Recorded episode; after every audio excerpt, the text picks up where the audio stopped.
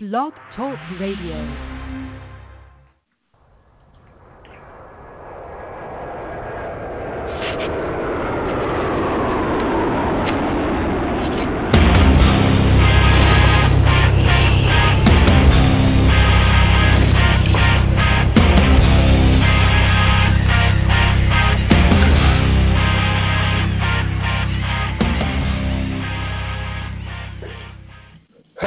Friday, gang. Welcome to the Michael Cutler Hour. I am your host, Michael Cutler. It is Friday, and it is October the 27th, 2017.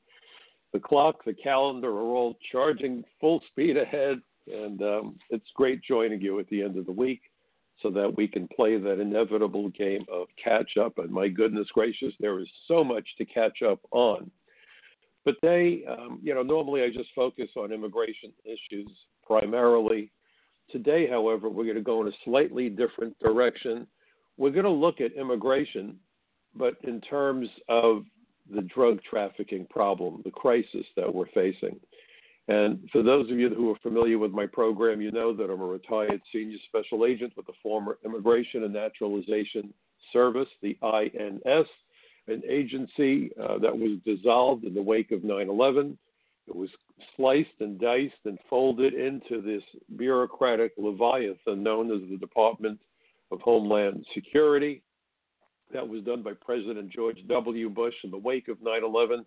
And it was done um, so ineptly uh, that I, I believe the design of the whole business was to prevent the enforcement of our nation's immigration laws. As shocking as that might sound, there's no other conclusion that I can reach. I've written a number of previous articles about it. I've come to refer to the immigration crisis in America as a crisis by design. When you're told by the politicians that the immigration system is broken, they are lying through their teeth, and they need to have rhinoplasty. Some plastic surgeon needs to come and cut off their growing noses because the immigration system, may, this may come as a shock, it is not failing at all, folks. It is doing exactly, precisely what the deep pocketed globalists wanted the immigration system to do, and it's their number one priority. They want our borders wide open. As one piece of work who I encountered during a congressional hearing, he was a co witness at a hearing before the House Judiciary Committee Subcommittee on Immigration and Border Security. He told me that I needed to stop insisting on secure borders because, as he told me, those borders are an impediment to his wealth. So make no mistake about it. This country is fully capable of securing its borders and enforcing its immigration laws. And let me remind you that it was this country how many decades ago that built the Panama Canal? It was this country whose pilot, Chuck Yeager, and the airplane X 1 first broke the sound barrier. It is this country that first sent communication satellites into orbit, sent men repeatedly to the moon, and brought every last one of them home safely. It is this country that launched space probes that are now sailing out of the solar system. No other countries achieved this. Not at all. We built the first reusable spacecraft, the shuttle, that of course Mr. Obama grounded because he wanted to clip America's wings, in my judgment. The astronauts knew that they were taking a risk. They weren't getting on the New York to Washington airline shuttle. They knew they were getting on the space shuttle. They understood the risks. So the idea that we took America's capability to launch astronauts into space, launch heavy satellites into orbit, and then repair them on orbit. No other country has done any of these things. But yet we're told repeatedly well, if we want to remain competitive, we have to bring in the world's best and brightest. That's what Ted Cruz told us. That's what Newt Gingrich, uh, Newt, um, I'm sorry, although Newt Gingrich, I have to tell you, um, was an apologist for the Reagan amnesty of 86, but that's what Ted Cruz told us. That's what we're hearing from everyone. Bill Gates, oh, we have to bring in the world's best and brightest. ladies and gentlemen, the world's best and brightest are already present in the United States, irrespective of what I call the superficial issues race, religion, ethnicity, gender, doesn't matter. The world's best and brightest are called Americans. This level of betrayal against America and Americans is unprecedented.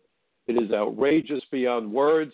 So when you see a member of Congress stand up and say, We're going to fix the broken immigration system, please understand the reality. It is doing exactly, precisely, right on the money what they wanted it to do flood America with cheap labor to destroy the middle class, flood America with foreign students, and flood America with an unlimited supply of foreign tourists. And when people die as a consequence, they're collateral damage. They're collateral damage. As I've frequently said, as long as the U.S. Chamber of Commerce and other globalist organizations are more fixated, more concerned with head counts on airplanes and head counts at ballparks and the numbers of uh, people from foreign countries sleeping in our hotels and motels and so forth, as long as those numbers are of greater concern to them than the body count in the morgue, nothing is going to change. Perhaps if it does change, it'll be for the worse. And it's Donald Trump who has been the adversary of that outrageous position, along with Attorney General Jeff Sessions. If you want to know why there is so much screaming about President Trump, I will tell you why. It is because he has upset their apple cart. He has upset their game of three card Monte, and they've been walking away with barrels of money, and suddenly he's trying to put the brakes on it. How dare he? He is the new sheriff in town trying to clean up corruption, the likes of which we have never seen in this country before. And that's why you're seeing all this animosity. That's why you're hearing all the squealing, because they don't want to lose their revenue stream. Make no mistake what this is about. Let's be crystal clear about it. And if you've been reading my articles, you know that the best place to find my articles is at frontpagemag.com, Front Page Magazine. Uh, also, the social contract. Very proud to be working with them for a whole bunch of years. In fact, there's an article that will be coming out that I wrote in their fall edition. It, it's due any day now. I keep looking at the website, waiting to see that it's up, and as soon as it is, I will post it on my website. And of course, you know, my personal website is michaelcutler.net. Obviously, it's my favorite website in the universe. But the social contract article, I understand they've changed the title slightly but not the gist of my title. And the title I had given it originally was The Road to Tyranny is Paved with Words Lost to Censorship. By changing one single word in the immigration debate, everything else has followed. One word changed the entire debate, and that word was changed under the Carter administration when Jimmy Carter said that immigration employees could no longer refer to illegal aliens as illegal aliens. We had to call them immigrants. And over time, it has morphed so that if anyone who comes here from another country is an immigrant, anyone who would dare suggest that we not allow in rapists and murderers and drug dealers and terrorists and unfair competition for American workers is anti immigrant. How dare you want us to protect you and your family from drug dealers, terrorists, and criminals? How dare you want to protect foreign nationals from getting treated in hotels to the extent, uh, hospitals rather, I say hotels, my goodness, I'm, my motor's running today. How dare we do that so that when Americans need to be cared for, they can wait in a long line outside the emergency room uh, which has now become the primary health care provider for so many millions of illegal aliens. It costs 20 to 40 percent more to educate children who can't speak, read, or write English. And there was a recent study done that says that something on the order of 60 million families in America today uh, don't speak English. And it's devastating our schools, it's devastating opportunities for Americans, and it's absolutely hammering American minority members. you know, I, I, I saw a movie and I highly recommend it. I'm not sure if all of the science was accurate in it. My original dream was to be an aerospace engineer. So I, I, I would question a couple of odds and ends, but the, the movie itself is brilliant.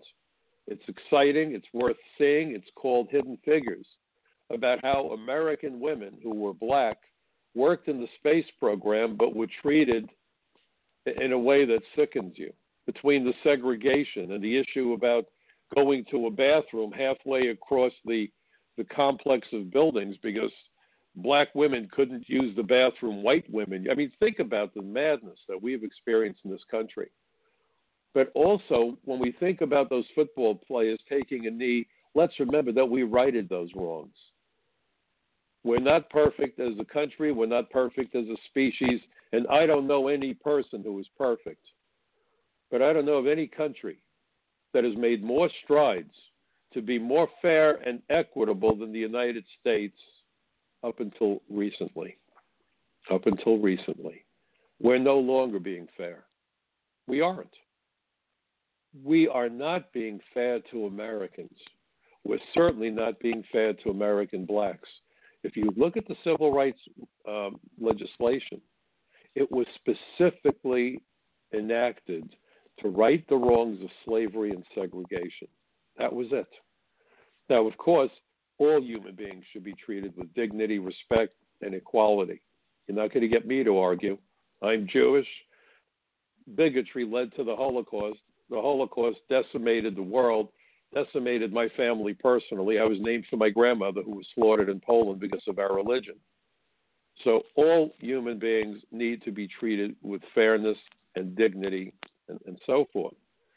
But when you listen to the open borders immigration anarchists try to equate legalizing millions of illegal aliens and saying that this is the new civil rights movement, no, this is a betrayal of the civil rights movement because you watch that film, Hidden Figures, and I urge you to watch it, it's on cable, and you see what those women went through, how terribly they were treated, and how they had to fight for every single gain, including going to schools and becoming educated and becoming engineers and becoming computer programmers and living the American dream as full participants in this country.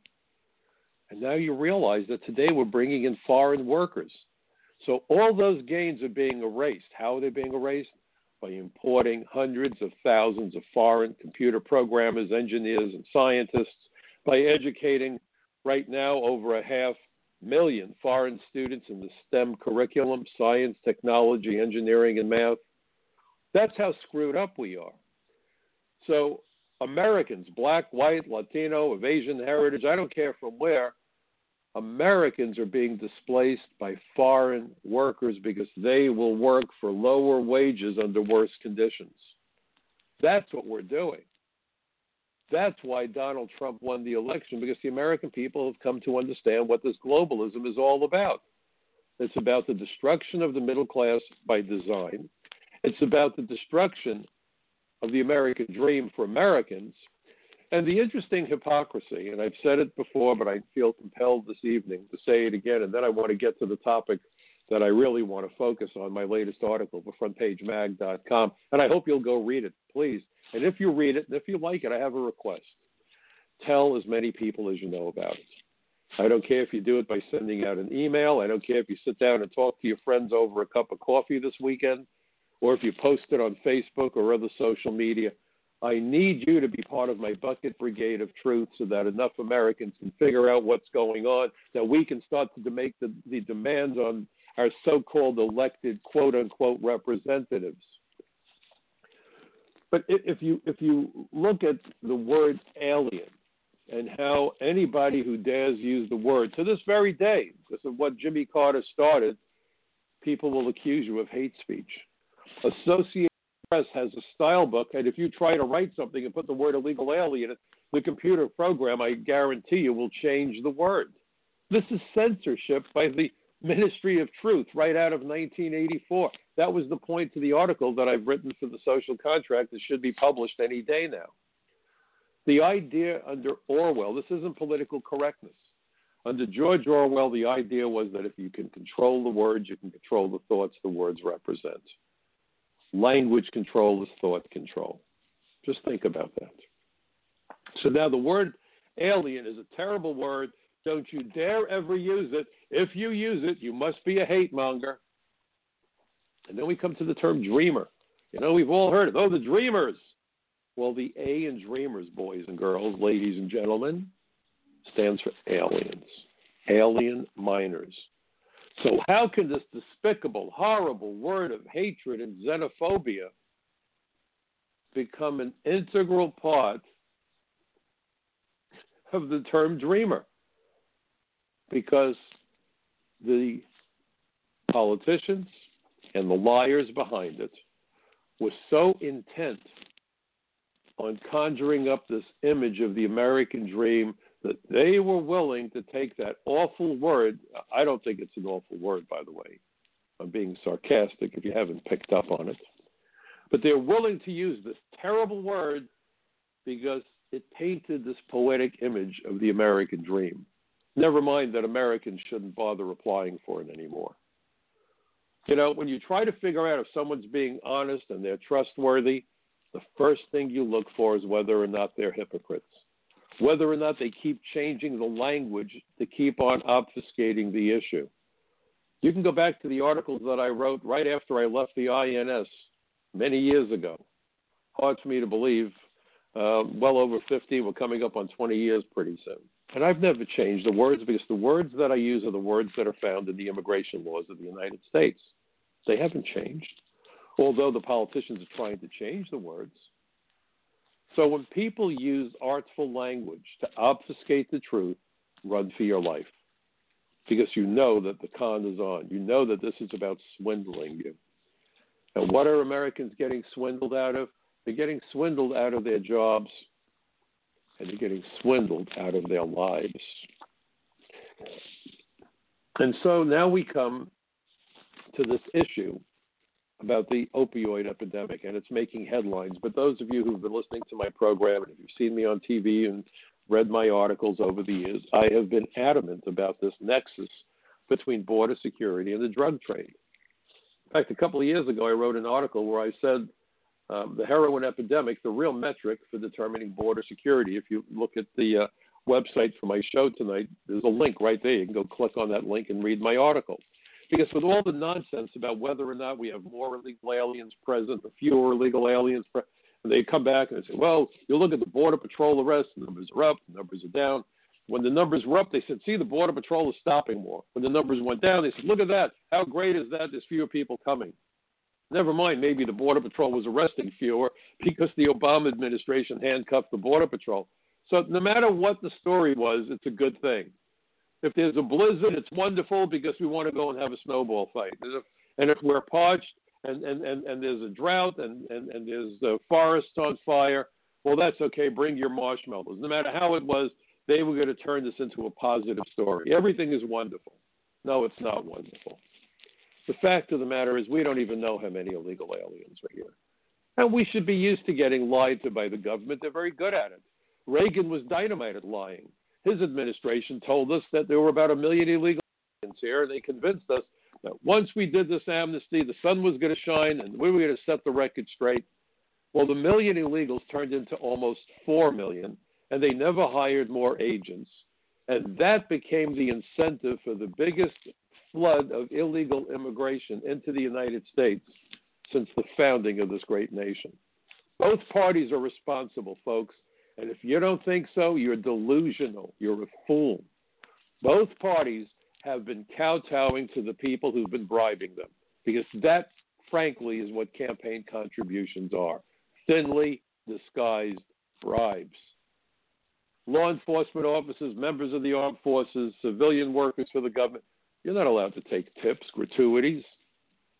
When I was an agent, I was told if someone offers you a, a drink, make it ice water because if you're taking a cup of coffee, you're violating your ethics.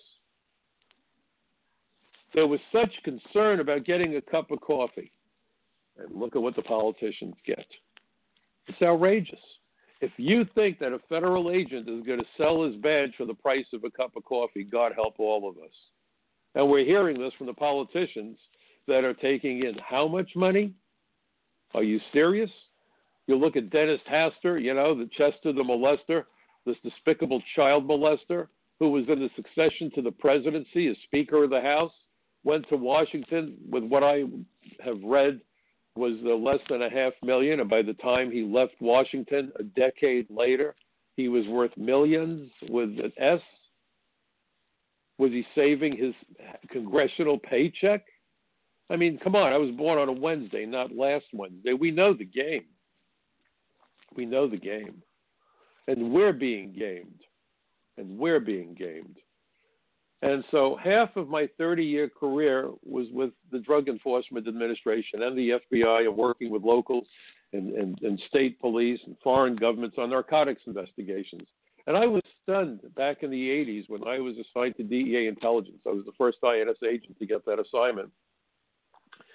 And I took a hard look at um, who we were arresting at DEA It's kind of a funny story because back in 1988, when I was assigned to DEA intelligence, I asked my boss if I could get a copy of the arrest records.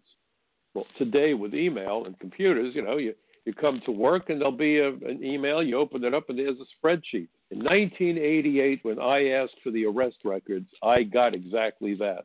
And it took about a week, but I'll never forget walking into my office and I saw boxes stacked up on my desk to the ceiling on my chair, under my desk, around my desk. And as I was standing there looking at this massive number of boxes, in came some more of the clerks from the file room delivering, guess what, more boxes with more arrest records. And I sat there with a handheld calculator. My gosh, I felt like someone had given me a teaspoon and told me to get rid of all the sand on the beach, even as the water was bringing in more sand. And I and, and for three or four months, I sat there with that handheld calculator to figure out who we were arresting, the numbers by nationality and so forth. And by the way, you should know that the arrest records never talk about citizenship. That's not an accident. There's no accidents here. Okay? The idea is the American people must not find out the dirty little secret that immigration provides criminal organizations with access to America so they could peddle their drugs and the drug money flows into the banks. According to a 60 minute report that was in my article for Front Page Magazine, Who Deserves the Drug Cartel's MVP Award, and the subtitle, The Growing List of Those Feeding the Opioid Crisis, they talked about HSBC, a bank that paid, I'm looking for the exact number, bear with me here, please forgive me. Okay, they had to pay 1.92 billion, just under 2 billion dollars to settle charges of money laundering. And you think, wow, they really got hammered. Really? Well, catch this quote um, from the New York Times report about that case. Congressional hearings exposed weaknesses. This isn't a weakness, folks. This is a corpse, not, not a weakness. Exposed weaknesses at the Office of the Comptroller of the Currency, the national bank regulator in 2010, the regulator found that HSBC had severe deficiencies in its anti money laundering controls, including 60 trillion. Did you, did you hear this number? 60 trillion dollars in transactions and 17,000 accounts flagged as potentially suspicious activities that were not reviewed. Despite the findings, the regulator did not find the bank. Think about that. Bankers almost almost never ever go to jail. They pay the fine, which is the cost of doing business, and they go on their merry way. And we they go on their merry way. See how that works out if you break the law. How quickly you go to jail and you get divested of everything.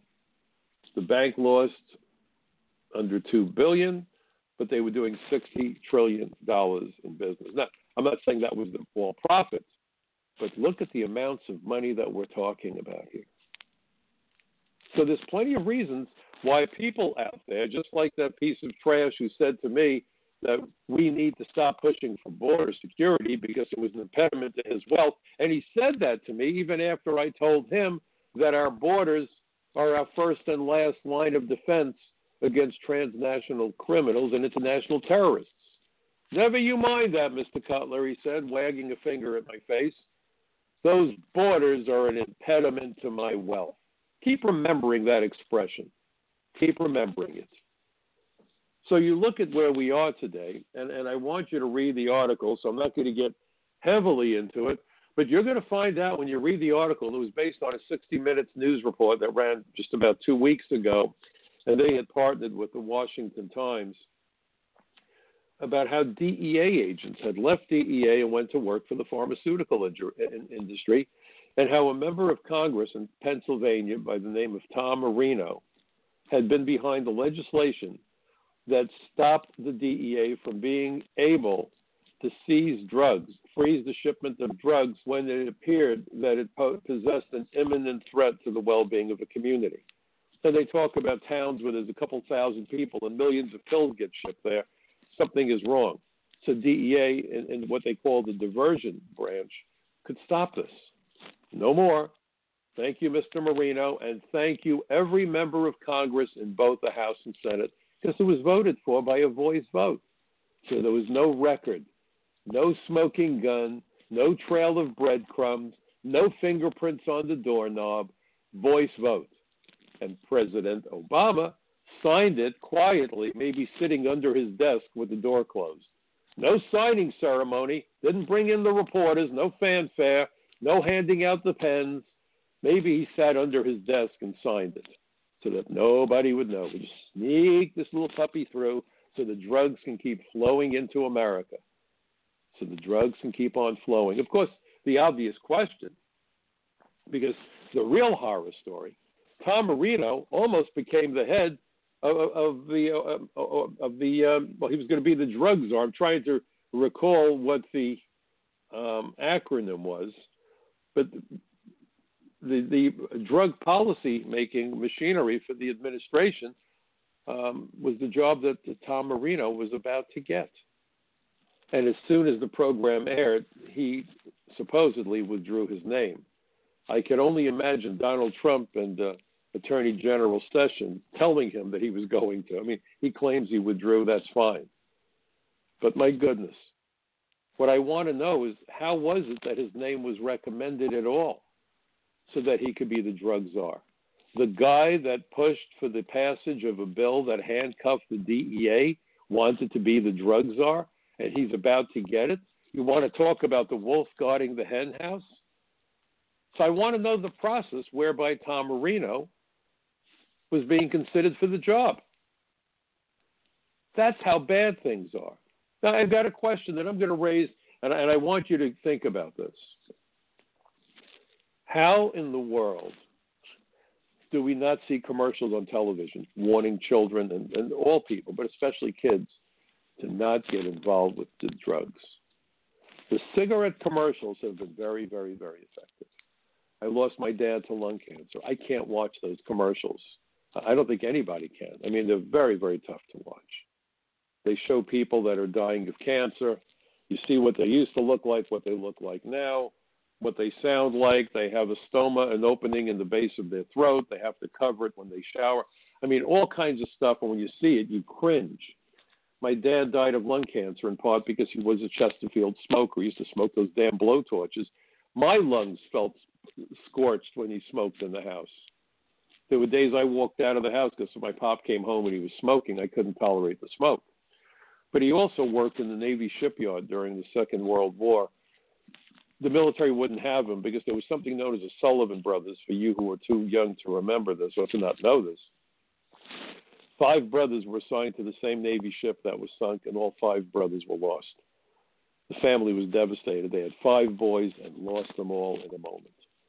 And the military came along and said, okay, from now on, if you are the sole surviving male member of your family, you can't be enlisted. You can't be drafted into the armed forces. My dad's brother, the only other surviving male member of his family, was already in the Army Air Corps. So my dad tried on multiple occasions to enlist, and they told him, You can't come in. Your brother's already serving. You can't do it. So he went to work in the shipyards where he was exposed to asbestos. He was also exposed to asbestos in the building trades. He was a tradesman, construction worker. So My dad died of lung cancer. But if you watch those commercials, they're gut wrenching. When was the last time you saw a gut wrenching commercial about drugs? Cigarette smoking has declined tremendously in the United States.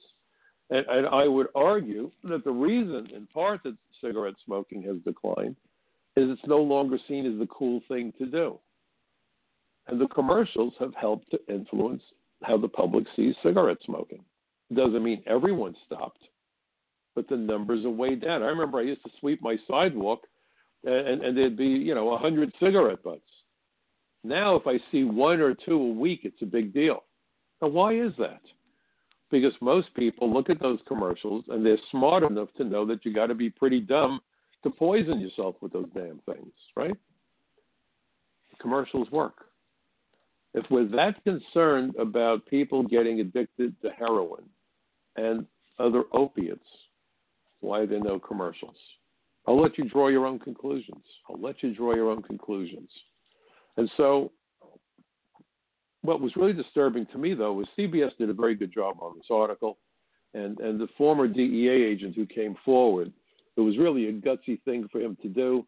I really wish uh, by the way, the, the organization, I'm looking at my notes, ONDCP, the Office of National Drug Control Policy, that was the job that Tom Marino almost snagged, almost snagged. But so, so you look at, at what's going on and you say, well, why in the world are we not doing the commercials? Why aren't we doing more to convince people to not smoke, uh, to not smoke, to not use the drugs? And and so you look at all of that and you realize that this is has to be by design, by intent, like so many other things. And in fact, in my article, I made the parallel statement that much the way that that law handicapped the drug enforcement the drug enforcement administration, we're seeing the same thing with immigration. Hamstringing efforts to enforce the law, never hiring enough agents, on 9 11, we had 2,000 immigration agents for the entire United States of America. 2,000. New York City, at its peak, had well over 40,000 police officers just for the little city of New York. And we had 2,000 immigration agents for the whole country. Today, we've got roughly six or 7,000 immigration agents, but more than half of their work has nothing to do with immigration. This goes back to the way DHS was created. It was created so poorly I came to call the Department of Homeland surrender. So that means that if we're lucky, 3,000 agents for the whole country now enforce the immigration laws. Do you think that that's deterring anybody? Of course not. Man's laws, humans' laws, legislated laws, I don't want to be sexist here, but laws that are legislated need to be enforced or they're meaningless. The laws of nature are immutable the speed of light isn't determined by somebody with a summons book and a radar gun. Light travels at the speed it's supposed to because it's a fundamental principle in physics. But the speed limits on the highway are meaningless if there's no one there to enforce the law. And our Congress, for generations now, has never given the money, nor has the government or the administrations requested the money to hire enough agents. I remember I was called to a congressional hearing, and I've been before at least 17 hearings in Washington. I remember one hearing where President Bush, George W., was given enough money to hire 800 new ICE agents and 2,000 more Border Patrol agents. And he said, no, no, no, no, no, we don't need that. The 800 ICE agents became 143 ICE agents. He cut 2,000 Border Patrol agents down to just 210 Border Patrol agents. Does it sound like George W. Bush wanted to enforce the law? Are you surprised that Jeb Bush said that illegal immigration was an act of love? Of course, I wrote an article where I said that George uh, that Jeb Bush was looking for love at all the wrong places. But but this is by design. It's about creating the illusion that we're doing what the American people want while making damn sure that the people who write the checks are actually the ones getting what they want. The best government money can buy.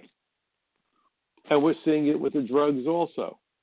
Because if there was real concern about the death rate, and the article, by the way, pointed out that in the last 20 years, catch this number 200,000 people died of drug overdoses. 200,000 people died of drug overdoses.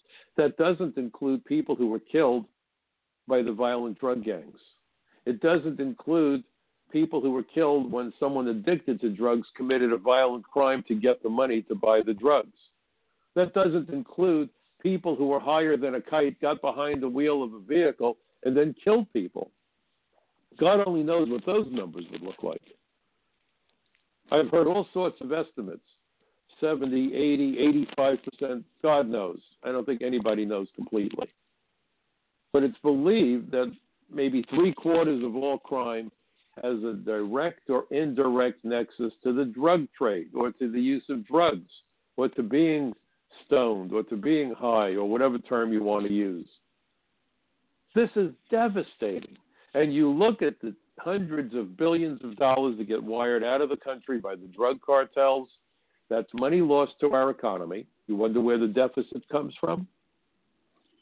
Money lost to ter- productivity, where someone is, is too high to work or gets fired, or someone who gets beat up or shot because they become the victim of a drug uh, addict who needs the money.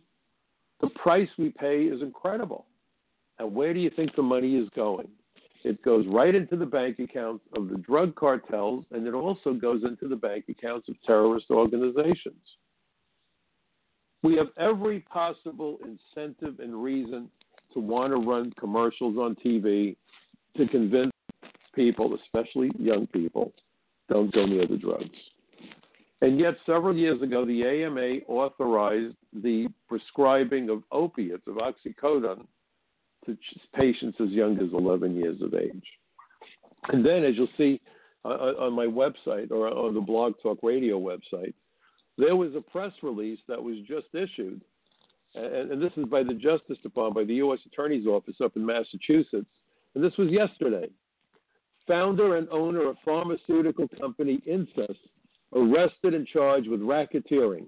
Defendant and other executives allegedly bribed doctors and pharmacists to prescribe fentanyl spray meant for breakthrough cancer pain.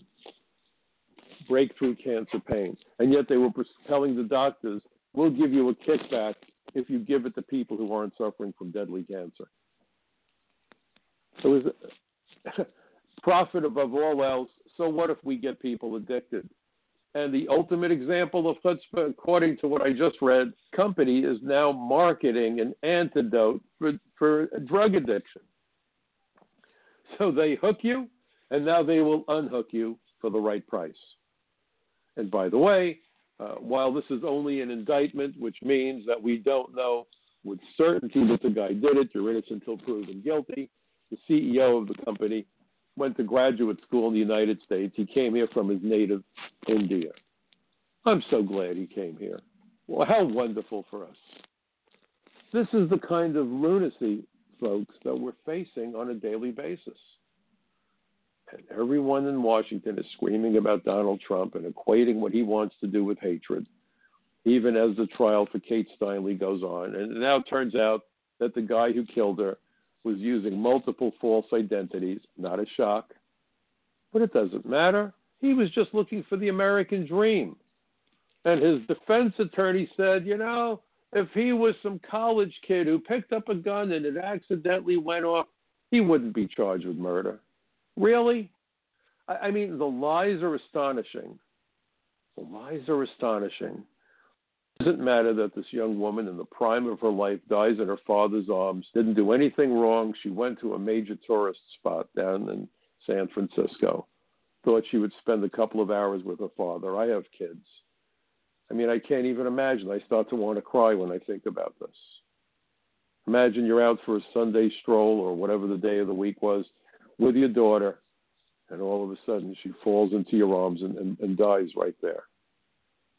And you have a defense attorney claiming that any effort to enforce the immigration laws is discriminatory. The sheriff of San Francisco said the same thing. This has nothing to do with immigration fairness never involves Americans. And now, out on Long Island, here in New York, the FBI has been digging up the bones of what they think might be more murder victims of MS 13. At least 20 people have been killed by MS 13 in the last two years just on Long Island. And guess what? Virtually everyone killed was a member of the ethnic Latino community.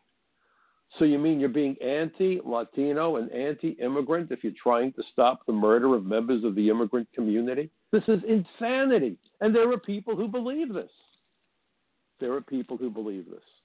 The fact that they're killing people within the Latino ethnic immigrant community and law enforcement wants to stop it, if you dare do anything about it, oh, you're discriminating against Latinos. And meanwhile, we may be burying some more people who turn out to be children killed by that vicious gang. That's the insanity of all of this. If my motor sounds like it's running, it is. It sickens me. I, I don't even know how America got to this point. I don't know how we have members of Congress looking to undermine the laws to protect American citizens and then seek to become the head of the drug organization, the, the Drug Enforcement Administration. I really would love to know how he got nominated. I want to know that process because it's a measure of our corruption.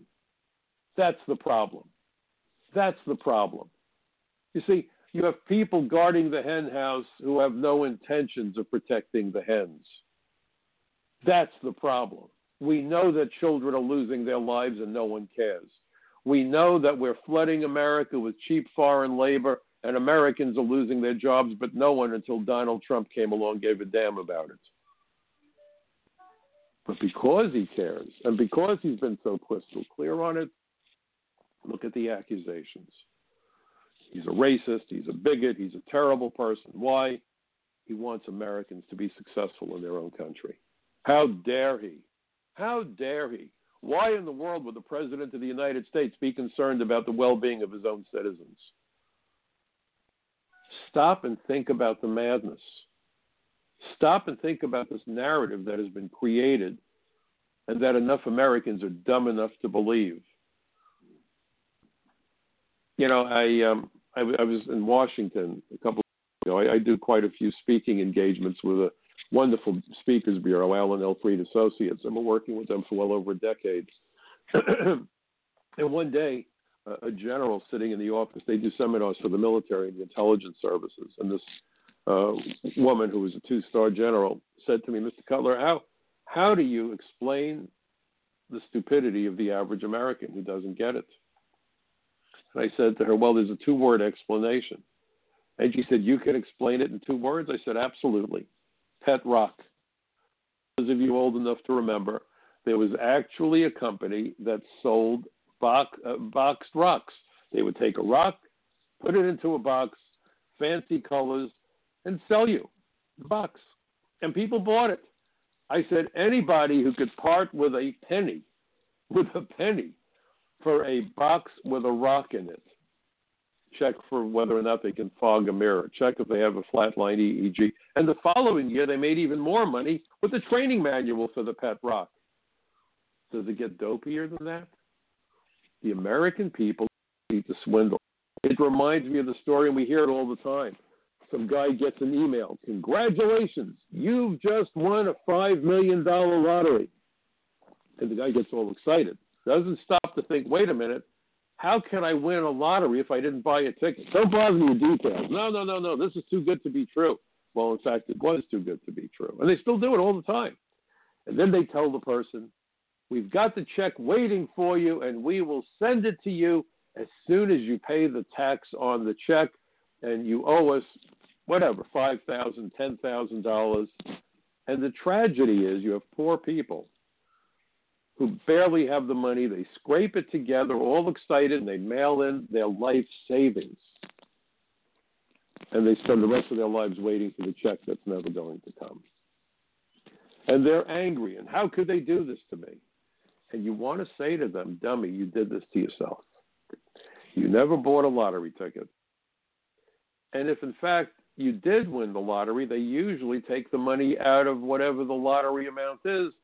So if you won five million and you have to pay ten thousand in taxes, they'll send you a check for you know for four million nine hundred ninety thousand dollars. But no one stops to question anything. We no longer question what we're told. We blindly follow. They say this is the way it is, it must be true. We're acting like a bunch of children. We are acting like a bunch of foolish, naive children.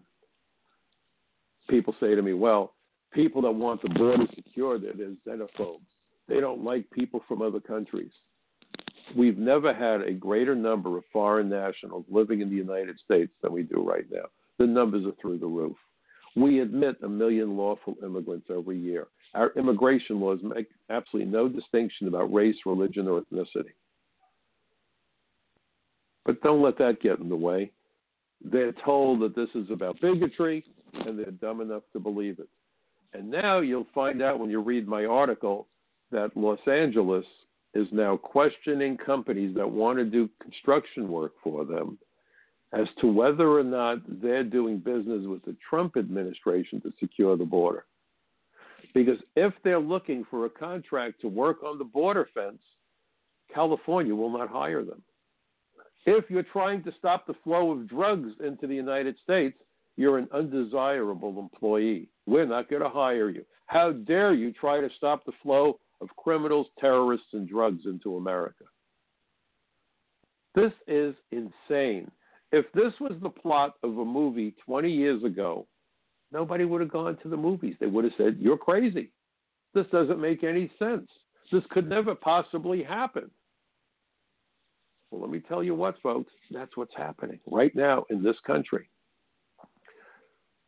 And please understand that when aliens enter the United States, they're free to move around the whole country. Once in, they're in. And sanctuary cities, and we come back to this again, are creating opportunities for these folks to, to shield themselves from discovery. And if you dare say that that's not right, then you're going to be labeled a bigot. You're going to be told you're a hater and a xenophobe and a racist. Never mind that we admit people by the tens of millions on non immigrant visas every year. I, I mean, really and truly, if you take what the open borders folks want to the logical conclusion, I'm sure if they had their way, they would fire the Border Patrol. I'm sure if they had their way, they would no longer want anybody getting off a flight from any other country inspected at the airport. It doesn't make sense to inspect passengers arriving at an airport if you can run the border with impunity, or if you can violate your admission into the United States with impunity. Visa overstays, people working without permission, failing to attend the schools to which they were admitted. If you want to legalize everybody who's here illegally, then why aren't we making it legal to come here any way you want? And let's not waste all this money on customs and border protection. We are spending between 13 and 14 billion dollars every year on customs and border protection, and that's for hiring the border patrol, the inspectors at ports of entry, the job I did for the first four years of my career, and the support personnel and running the facilities and the computer systems and so forth. Between 13 and 14 billion a year. So let's get serious. If it really doesn't matter how you come here, why in the world are we doing this? Why not simply declare America to be a borderless country and see where that leads you? Because that is exactly what California and, and Los Angeles is looking to do, and Chicago and New York. Never mind that the 9 11 Commission was, was perfectly clear that first and foremost, 9 11 was the result of multiple failures of the immigration system failures to keep the aliens out, failures to make certain that there was integrity to the process whereby we granted these folks lawful status. We've had naturalized citizens commit terror attacks. One of the two Tsarnaev brothers was a naturalized citizen. You have the Supreme Court saying that the president can't bar aliens from entering the United States if they have a bona fide relationship in the United States. Now, what is a bona fide relationship? Family member, a job, they're enrolled in a school. And by the way, family relationships include in laws, cousins, brothers, down the list. They specifically, the, the, the California judge specifically ruled, told me, that the, the visa petition for fiancés was sacrosanct, that once that was filed, the president couldn't order that these people not be allowed in. Did they not understand what happened in San Bernardino in that very same state? There was a woman who came here on a fiance visa who apparently radicalized her husband when they carried out that deadly attack in San Bernardino. And that section of law, Title 8, United States Code, Section 1182, F as in Frank, small f in parenthesis, said that the president has the discretionary authority to deny entry to any aliens or any class of aliens if, in his judgment, it would be detrimental to the interests of the United States. That's a low bar, detrimental. What does that even mean? And by the way, President Jimmy Carter invoked that law when the Iranians overran the embassy and took hostages. President Obama used it. President George W. Bush, w. Bush invoked it. But they weren't Donald Trump. And the fact that Donald Trump believes in sovereignty makes him the enemy. The fact that Donald Trump says, let's put Americans to work, let's get the jobs done in America by American hands, is making the politicians insane because their job is to make sure that Americans don't get the, the jobs. You think about that.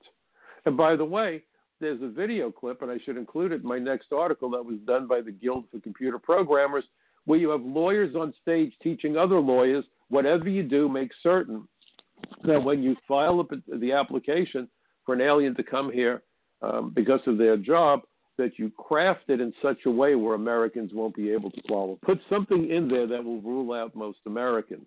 And the reason for it? Because if the company hires Americans, the lawyers don't get paid. If the company hires aliens, then the lawyers do get paid. So their job, as this lawyer tells them on stage, he said, This is going to sound funny, but you have to make sure that Americans never get the jobs. And this is happening in our own country. And we have politicians from both parties and at all levels of government that are seeking to do just that make certain that Americans don't get the jobs. And along comes President Trump, who says, wait a minute, this is crazy. He's tightening up on the H 1B visa program. Now, why is that? He's doing it because he understands that if we want the American economy to take off and not fly away, but really accelerate and do well, we have to get Americans out of unemployment. We have to start to give Americans more money, and that was the idea ostensibly behind the the um, the incentive program that cost us billions of dollars under Obama. Put money into the American consumer; they can go out and spend the money, and that will create jobs and business. It's called the multiplier effect. The economic stimulus package is what it was called. But meanwhile, when you bring in foreign workers who send hundreds of billions of dollars of their earnings out of the country, that drains it out of our economy. It deprives Americans the opportunity to be successful in their own country, and it forces Americans onto those costly safety net programs through no fault of their own. None of this bodes well for America. But clearly, when you look at the drugs and you look at the fatalities, and you look at the violence, this is where we are. And you look at the hypocrisy, and I plan to write about it. But isn't it remarkable that there are actors out there screaming about the guns and screaming about how anybody belongs to the NRA is evil and anybody who supports the Second Amendment and on and on and on. And by the way, what roles do those very same actors play? They play the roles of violent individuals. You don't see anyone solving problems by sitting down for a conversation or working out a compromise. There's a conflict, and everyone, it's Annie, get your gun. And there's blazing shootouts and cars flying through the air, blowing up, dismembered bodies flying through the air, and that's called entertainment. Video games as graphic as possible. I remember when they started this business with Grand Theft Auto, where you got points for shooting or running down police officers. Well, you've conditioned a generation of young Americans. This is a product endorsement. You know, I, I, I was just on a radio show earlier today, and I said, you know, I, I understand if Mario Andretti, the, the famed race car driver, suggests a set of tires. You know, go to Brand X tires because they make good tires. Well, that's good advice coming from a guy that spent his life racing very successfully, won all kinds of races and awards. He's the preeminent guy out there. It makes sense. Jackie Stewart, does a wonderful commercial. He was the winningest Grand Prix driver. So when these guys do certain things, I agree. But you have athletes selling, you know, aftershave lotion. What do they know? Use this razor blade, get a close shave. He's a he's a baseball player. What does he know about shave? If the guy was a metallurgist and said, yeah, they use a different material that's better, or if he was a dermatologist, so he's familiar with the skin and endorses, that makes sense. So you have celebrities endorsing product, foolish enough to go out and buy the product because Joe Smith, the famous, you know, whatever, said that that's the stuff he uses. Well, don't they understand that when you show a movie that celebrates a bloodbath of violence, that similarly you're impacting how young people come to think of ways of resolving conflict with a gun or a bomb or, or whatever? The movies are violent, and they're happy to take that money that they get, millions and millions, and then they complain about guns and violence. Why don't they put their money where their mouths are and say, you know what, we're not going to make those movies anymore. We're done glamorizing violence. We're done glamorizing guns. Be consistent. Because as far as I'm concerned, they're just a bunch of hypocrites fashionable. It gives them an opportunity to strut around and say something out of their dumb mouths. And their mouths half the time don't have anything worth listening to say unless a scriptwriter puts the words in their mouths. Half those actors are nothing more than ventriloquist dummies for the scriptwriter. Yes, there are some bright people who are acting, and there are some decent people who are actors. I had the privilege on a couple of occasions of having dinner with famous actor Robert Duvall. He's definitely a gentleman. It was a privilege to, to spend time with him. But you look at the train wrecks that are out there acting, people who pretend they're somebody they could never be in a million years. And then they're out there running their mouths, talking about violence and guns until they make their next movie where they're running through the streets shooting them up. Enough is enough. Uh, you know, I, I want to thank you for spending the uh, past hour with me. I hope what I told you was thought provoking. I hope you'll go to my website, michaelcutler.net. Please check out frontpagemag.com and the social contract. Um, my mission ever since 9 11 has been to try to wake Americans up to the truth about the immigration crisis. And here I think you can see the clear nexus with the heroin crisis. The people that smuggle narcotics into the United States smuggle human beings. And those gangs are operating outside the United States. Our immigration laws can be instrumental in bringing all of those activities to a crashing halt. I know I spent half my career doing it up at DEA and the FBI. The American people need to stand up and need to convince our supposed elected representatives that we're not as dumb as they hope that we are. Please pass my information along to as many people as you can to become a part of my Bucket Brigade of Truth. And also, please get involved because you know as I do, democracy is not a spectator sport. I look forward to seeing you again next week, right here at the same time on the Michael Cutler Hour. Meanwhile, I wish all of you a great weekend. Good night, everybody.